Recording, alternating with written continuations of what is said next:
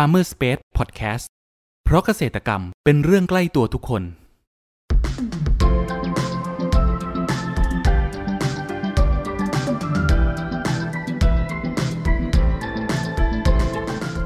สวัสดีครับ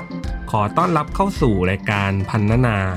รายการที่จะทำให้คุณผู้ฟังได้สำรวจ และทำความรู้จักผลผลิตทางการเกษตรชนิดต่างๆ จากการสัมภาษณ์ผู้ผลิตไทยโดยตรง วันนี้อยู่กับผมนัทนัทพงศ์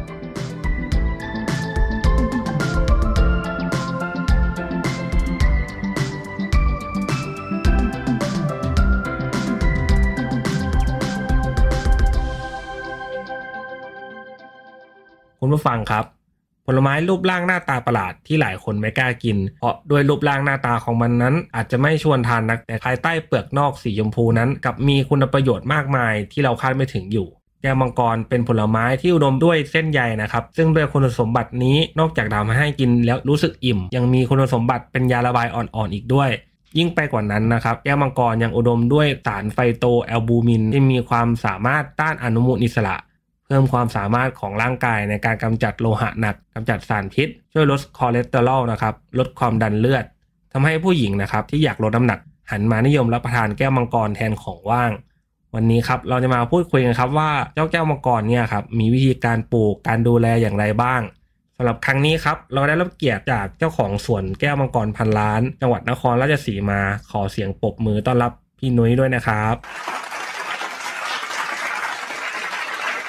ครับ ก่อนอื่นให้พี่นุ้ยครับ ช่วยแนะนำตัวให้กับคุณผู้ฟังรู้จักเพิ่มเติมหน่อยครับ สวัสดีค่ะ ชื่อนุ้ยธนกรสุขสุพลสิรินะคะ เจ้าของสวนแก้วมังกรพันล้านค่ะ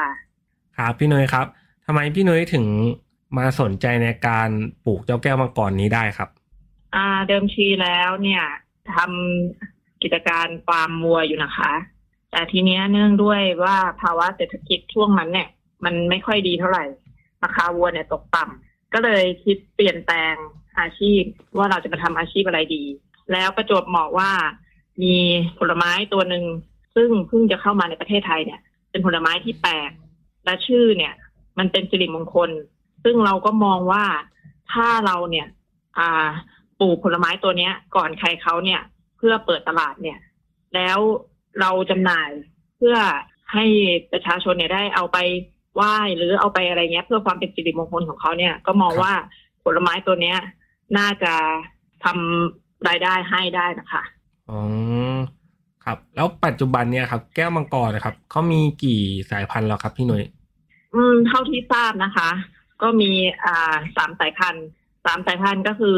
แรก ๆ เลยเดิมทีเนี่ย ก็คือมาจากเวียดนามครับ เวียดนาม แล้วก็มาจากอิสราเอล แล้วก็มาจากจีน อ๋ออ่า มีทั้งหมดแต่สามทีเนี้ยสายพันธุ์เรื่องชื่อของสายพันธุ์เนี่ยครับ คือไม่ไม่เป็นที่แน่ชัดว่าที่ไหนจะตั้งชื่ออะไรอย่างเงี้ย ค่ะ ก็คืออาจจะว่าสีเนี่ย อาจจะต่างกันมาจากเวียดนามก็คือ เปลือกเวลาสุกจะสีแดงครับเนื้อจะสีขาว อิสราเอลก็คือเปลือกจะสีเหลือง เนื้อจะสีขาว อ่า แล้วก็มาจากจีนอินเดียอะไรอย่างเงี้ย ก็คือว่าเนื้อจะเป็นสีแดง เปลือกสีแดงค่ะอ๋ออันนี้คือก็คือความแตกต่างของแต่ละสายพันธุ์เลยใช่ไหมครับใช่ค่ะ ครับ แล้วค่ะที่สวนของพี่นุ้ยปลูกอยู่ครับ ตอนนี้เป็นสายพันธุ์อะไรครับ หลักๆเลยนะคะ เพราะว่าท้องตลาดต้องการเนี่ยครับก็คือเป็นสายพันธุ์ที่มาจากเวียดนาม เพราะว่าอาจจะให้เปลือกและเนื้อที่แข็งแรง มีความคงทนอยู่ได้นานค่ะ ซึ่งจะแตกต่างจาก เนื้อสีแดงหรือเปลือกสีเหลืองอะไรอย่างเงี้ยค่ะ ครับผม แล้ววิธีการปลูกของไอ้เจ้าแก้วมังกรเนี่ยครับ เริ่มต้นต้องทำยังไงบ้างครับพี่นุ้ยเริ่มต้นต้องทำยังไง เราก็ต้อง อ่า มีกิ่งพันธุ์ก่อน เราต้องไปคัดเรื่องกิ่งกิ่งพันธุ์มาครับแล้วเราก็ต้องดูวัตถุประสงค์ของเราเนี่ยว่าปลูกเพื่ออะไรครับขายตามท้องตลาดเพื่อคนจำนวนมาก หรือว่าขายเพราะว่าเป็นอาหารที่ว่าเอาไปบำรุงสุขภาพร่างกายอะไรอย่างเงี้ย ก็เป็นจำนวนน้อยก็อาจจะปลูกพวกสีแดง หรือเปลือกสีเหลืองอะไรอย่างเงี้ยค่ะ พวกนั้นก็คือตลาดจะยังไม่ต้องการมากนักค่ะอืมแล้วก็อ่าต้องพอพอเรามีกิ่งพันธุ์ปุ๊บเราก็ต้องดูพื้นที่ของเราแล้วว่า เรามีพื้นที่จำนวนมากน้อยแค่ไหน ที่จะลงปักเสาให้เขาเนี่ยครับอ่า ปักเสาตั้งต้นนะคะ ก็อืมการปักเสาตั้งต้นเนี่ย ก็คือระยะความห่างเนี่ย ก็อาจจะสักประมาณสามคูณสามแต่ถ้าเกิดว่าจะเอารถไถเข้าไปเก็บผลเนี่ย ก็อาจจะเป็นสักสามคูณสี่อะไรอย่างเงี้ยค่ะอ๋อครับ แล้วต้องเอาเสาไหมครับ ต้องสูงประมาณกี่เมตรครับเสาสูงประมาณกี่เมตร อันนี้ก็สักประมาณสองเมตรขึ้นนะคะอืมสักประมาณสองเมตรขึ้น อันนี้แล้วแต่อยู่ที่ว่าความสะดวกของแต่ละสวน อ่าอาจจะไม่ต้องการต้นสูงมาก หรือบางสวนเนี่ย อาจจะได้พุ่มที่ใหญ่มากอ่าต้องการอยากจะได้พุ่มใหญ่มากก็แล้วแต่นี่แต่ว่าหลักๆแล้วต้องสองเมตรขึ้นอ๋อแล้วเขามีวิธีการดูแลยังไงบ้างครับ ต้องให้น้ำต้องใส่ปุ๋ยยังไงบ้างครับพี่ การให้น้ำเนี่ยอ่าเจ้ามังกรเนี่ย ไม่ได้เป็นพืชที่ชอบน้ำมากครับ แต่ว่าชอบน้ำเป็นระยะระยะ ก็คือพื้นเนี่ย ไม่ควรเปียกแฉะมาก การที่ติดสปริงเกอร์ให้เจ้ามังกรเนี่ย เป็นสิ่งที่ดีที่สุด ว่าจะให้น้ำเป็นระยะเป็นเวลาได้ แต่ครับแก้วมังกรเนี่ยจะไม่ค่อยชอบหน้าฝนนะอ๋อเขาไม่ชอบหน้าฝน ไม่ชอบหน้าฝน เพราะว่าหน้าฝนเนี่ยมันจะพาซึ่งโรคแล้วก็ทำให้อ่ารากเน่าบ้างอะไรอย่างเงี้ยค่ะ ลูกผลที่ออกมาก็จะไม่ค่อยสวยงามเท่าไหร่ อืมค่ะแล้วเราให้ปุ๋ยยังไงบ้างครับ เป็นปุ๋ยคอกหรือว่าปุ๋ยเคมีสูตรไหนบ้างครับ อันนี้ต้องผสมกันไปนะคะ เพราะว่าช่วงแรก ๆ เนี่ย เราอาจจะให้สูตรเสมอ ครับ เพราะว่าเป็นการบำรุงต้นก่อนในช่วงปีแรก แต่พอหลังจากนั้นแล้วอะ เราก็จะให้เป็นปุ๋ยคอกซะส่วนมาก แล้วก็จะให้เป็นพวกปุ๋ยชีวภาพ เพราะว่าอ่าอย่างส่วนอื่นเนี่ย อ่า ไม่ไม่ทราบว่าเน้นไปทางไหนเนาะแต่ทางครับส่วนเราเนี่ยจะเน้นทางชีวภาพ ก็คือจะให้ปุ๋ยชีวภาพซะมากกว่า ค่ะอืมอย่างที่พี่นุ้ยพูดเมื่อกี้ครับ พอในช่วงหน้าฝนส่วนมากจะ เจอกับพวกโรคปัญหารากเน่าอะไรอย่างเงี้ยครับ คือที่ส่วนค่ะของพี่นุ้ยเองครับ มีวิธีการแก้ไขหรือว่าจัดการกับโรครากเน่ายังไงบ้างครับ อ่า พวกนี้จะต้องตัดทิ้งเลยค่ะ ตัดทิ้ง ตัดทิ้งแล้วนำไปเผาทิ้งไกลๆนะคะ เพราะว่าอ่าเชื้อโรคพวกเนี้ย คือมันจะแพร่สามารถแพร่กระจายได้ง่ายมากเลย ถ้าพบตรงส่วนไหนเน่าเนี่ยคือต้องตัดทิ้งอย่างเดียวอ๋ค่ะอต้องตัดทิ้งอย่างเดียวเลยใช่ตัดทิ้งอย่างเดียวเพื่อป้องกันไม่ให้มันลามไปค่ะครับ แล้วเราปลูก ไปประมาณกี่ปีครับ คือถึงจะเริ่มให้ผลผลิตได้ครับสำหรับแก้วมังกรเนี่ยครับพี่นุ้ยถ้าเต็มที่เลยคือปีที่สองค่ะ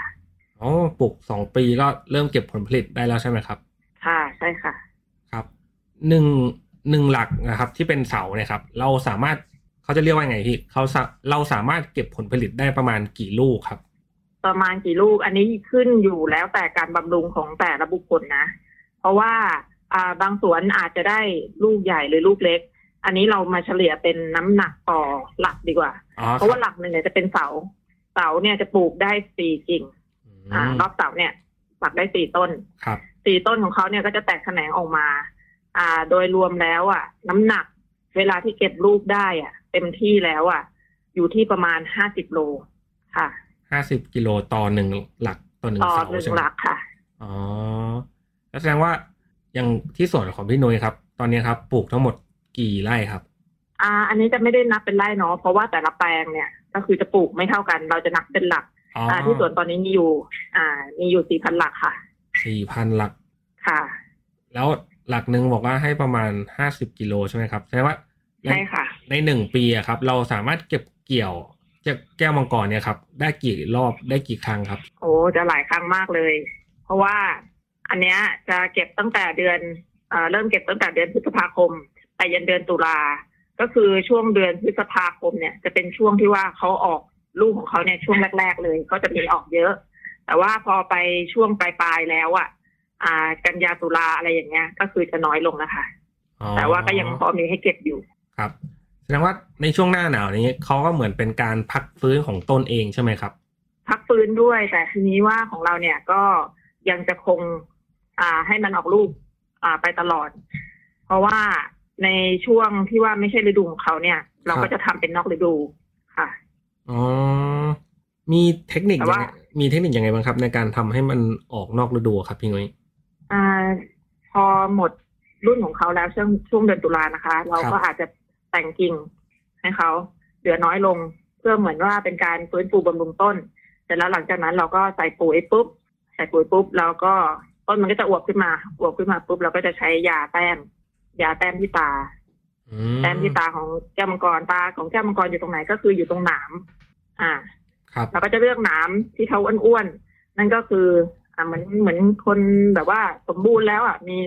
อ่ามีไข่ที่สมบูรณ์แล้วเราก็สามารถหยอดลงไปผสมเทียมได้ มันก็จะให้ผลออกมาตรงที่เราหยอดลงไปนะคะ อ๋อ แสดงว่า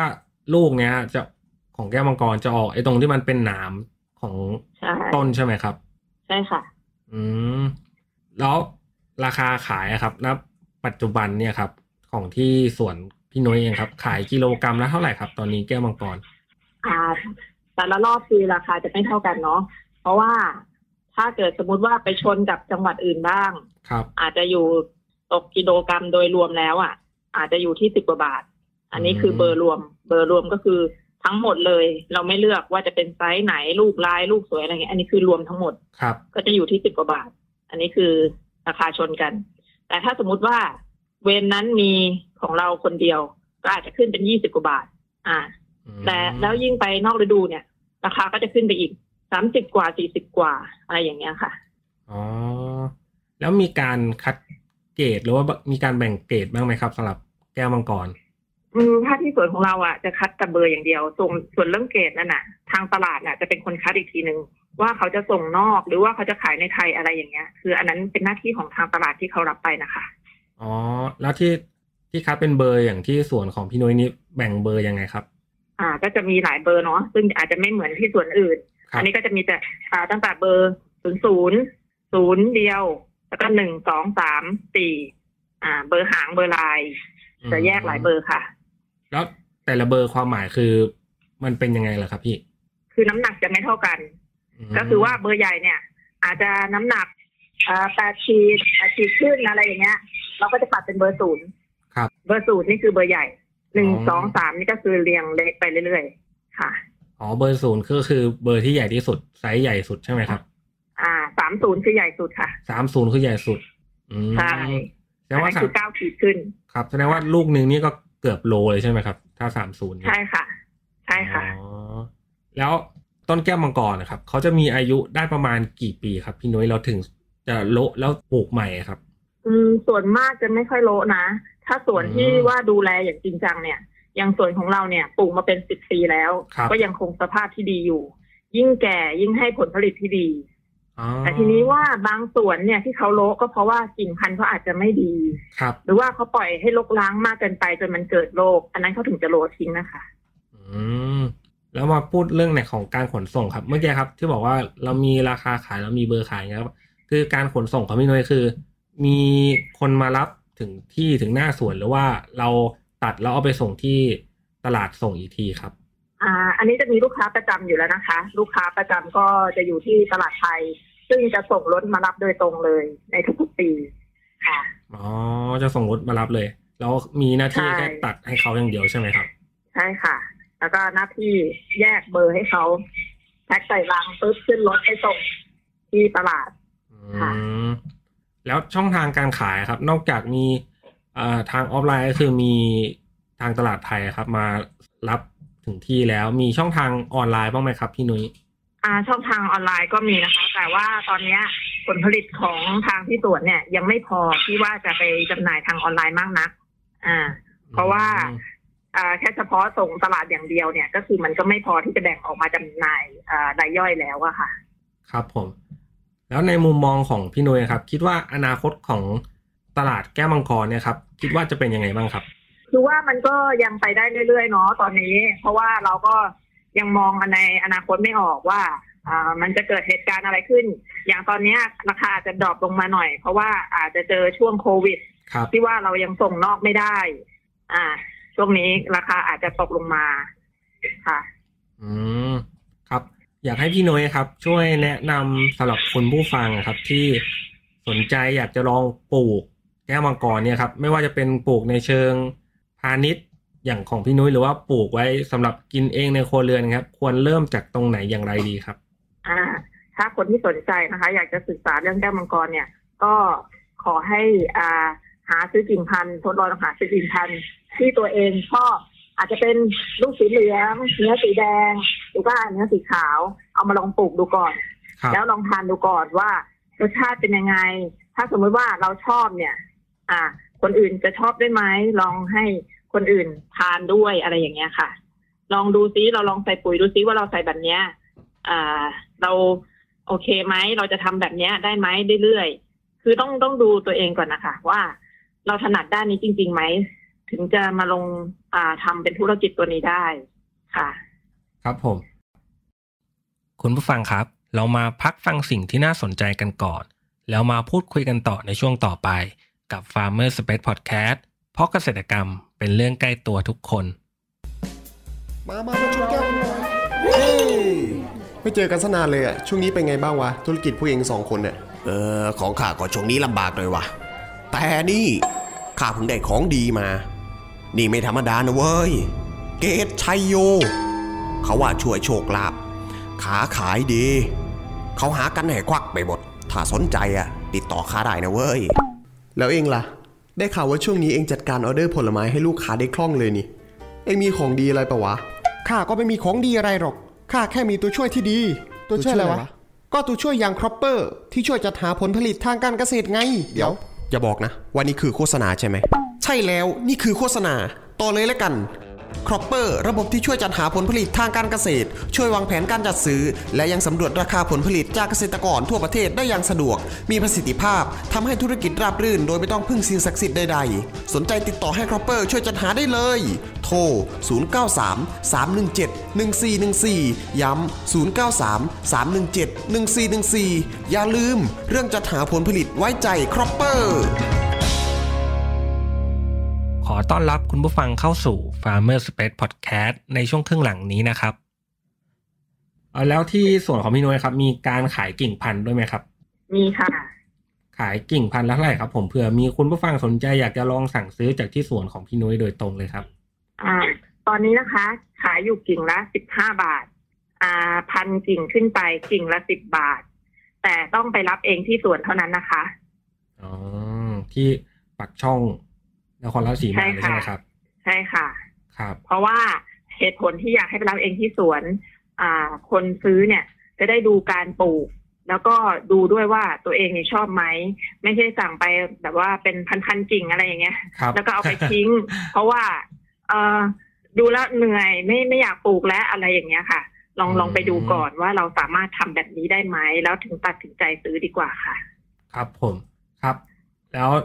ในตัวพี่นุ้ยเองครับ พี่นุ้ยจะขยายธุรกิจของแก้วมังกรเนี่ยครับ ไปทิศทางไหนบ้างครับในอนาคต อืม ตอนนี้ก็อย่างที่บอกว่ายังมองทิศทางไม่ออกเนาะครับเราก็ต้องขายไปเรื่อยๆก่อน เพราะว่าช่วงนี้มันเจอกับโควิดพอดีทุกอย่างมันก็ชะงักไปตามๆกัน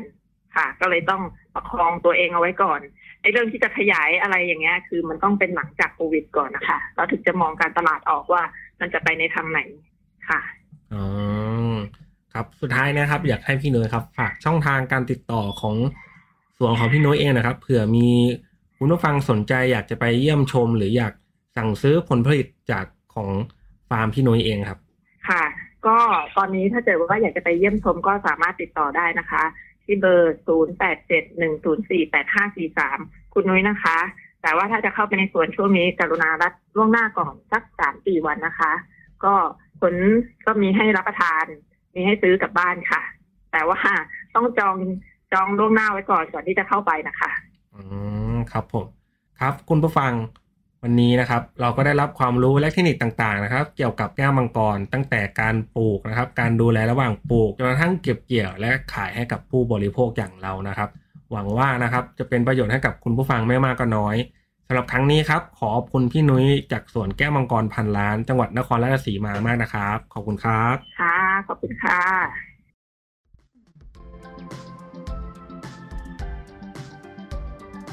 คุณผู้ฟังคนไหนสนใจ หรืออยากสอบถามรายละเอียดเพิ่มเติม สามารถแสดงความคิดเห็นผ่านช่องทางที่คุณผู้ฟังกำลังรับชมอยู่ได้เลยนะครับ หรือหากใครสนใจหาซื้อผลผลิตทางการเกษตร จากฟาร์มเกษตรกรก็สามารถติดต่อเราได้ที่เบอร์ 093 317 1414 แล้วพบกันใหม่กับ Farmer Space Podcast ใน EP ถัดไปเร็วๆนี้ เพราะเกษตรกรรมเป็นเรื่องใกล้ตัวทุกคน สวัสดีครับ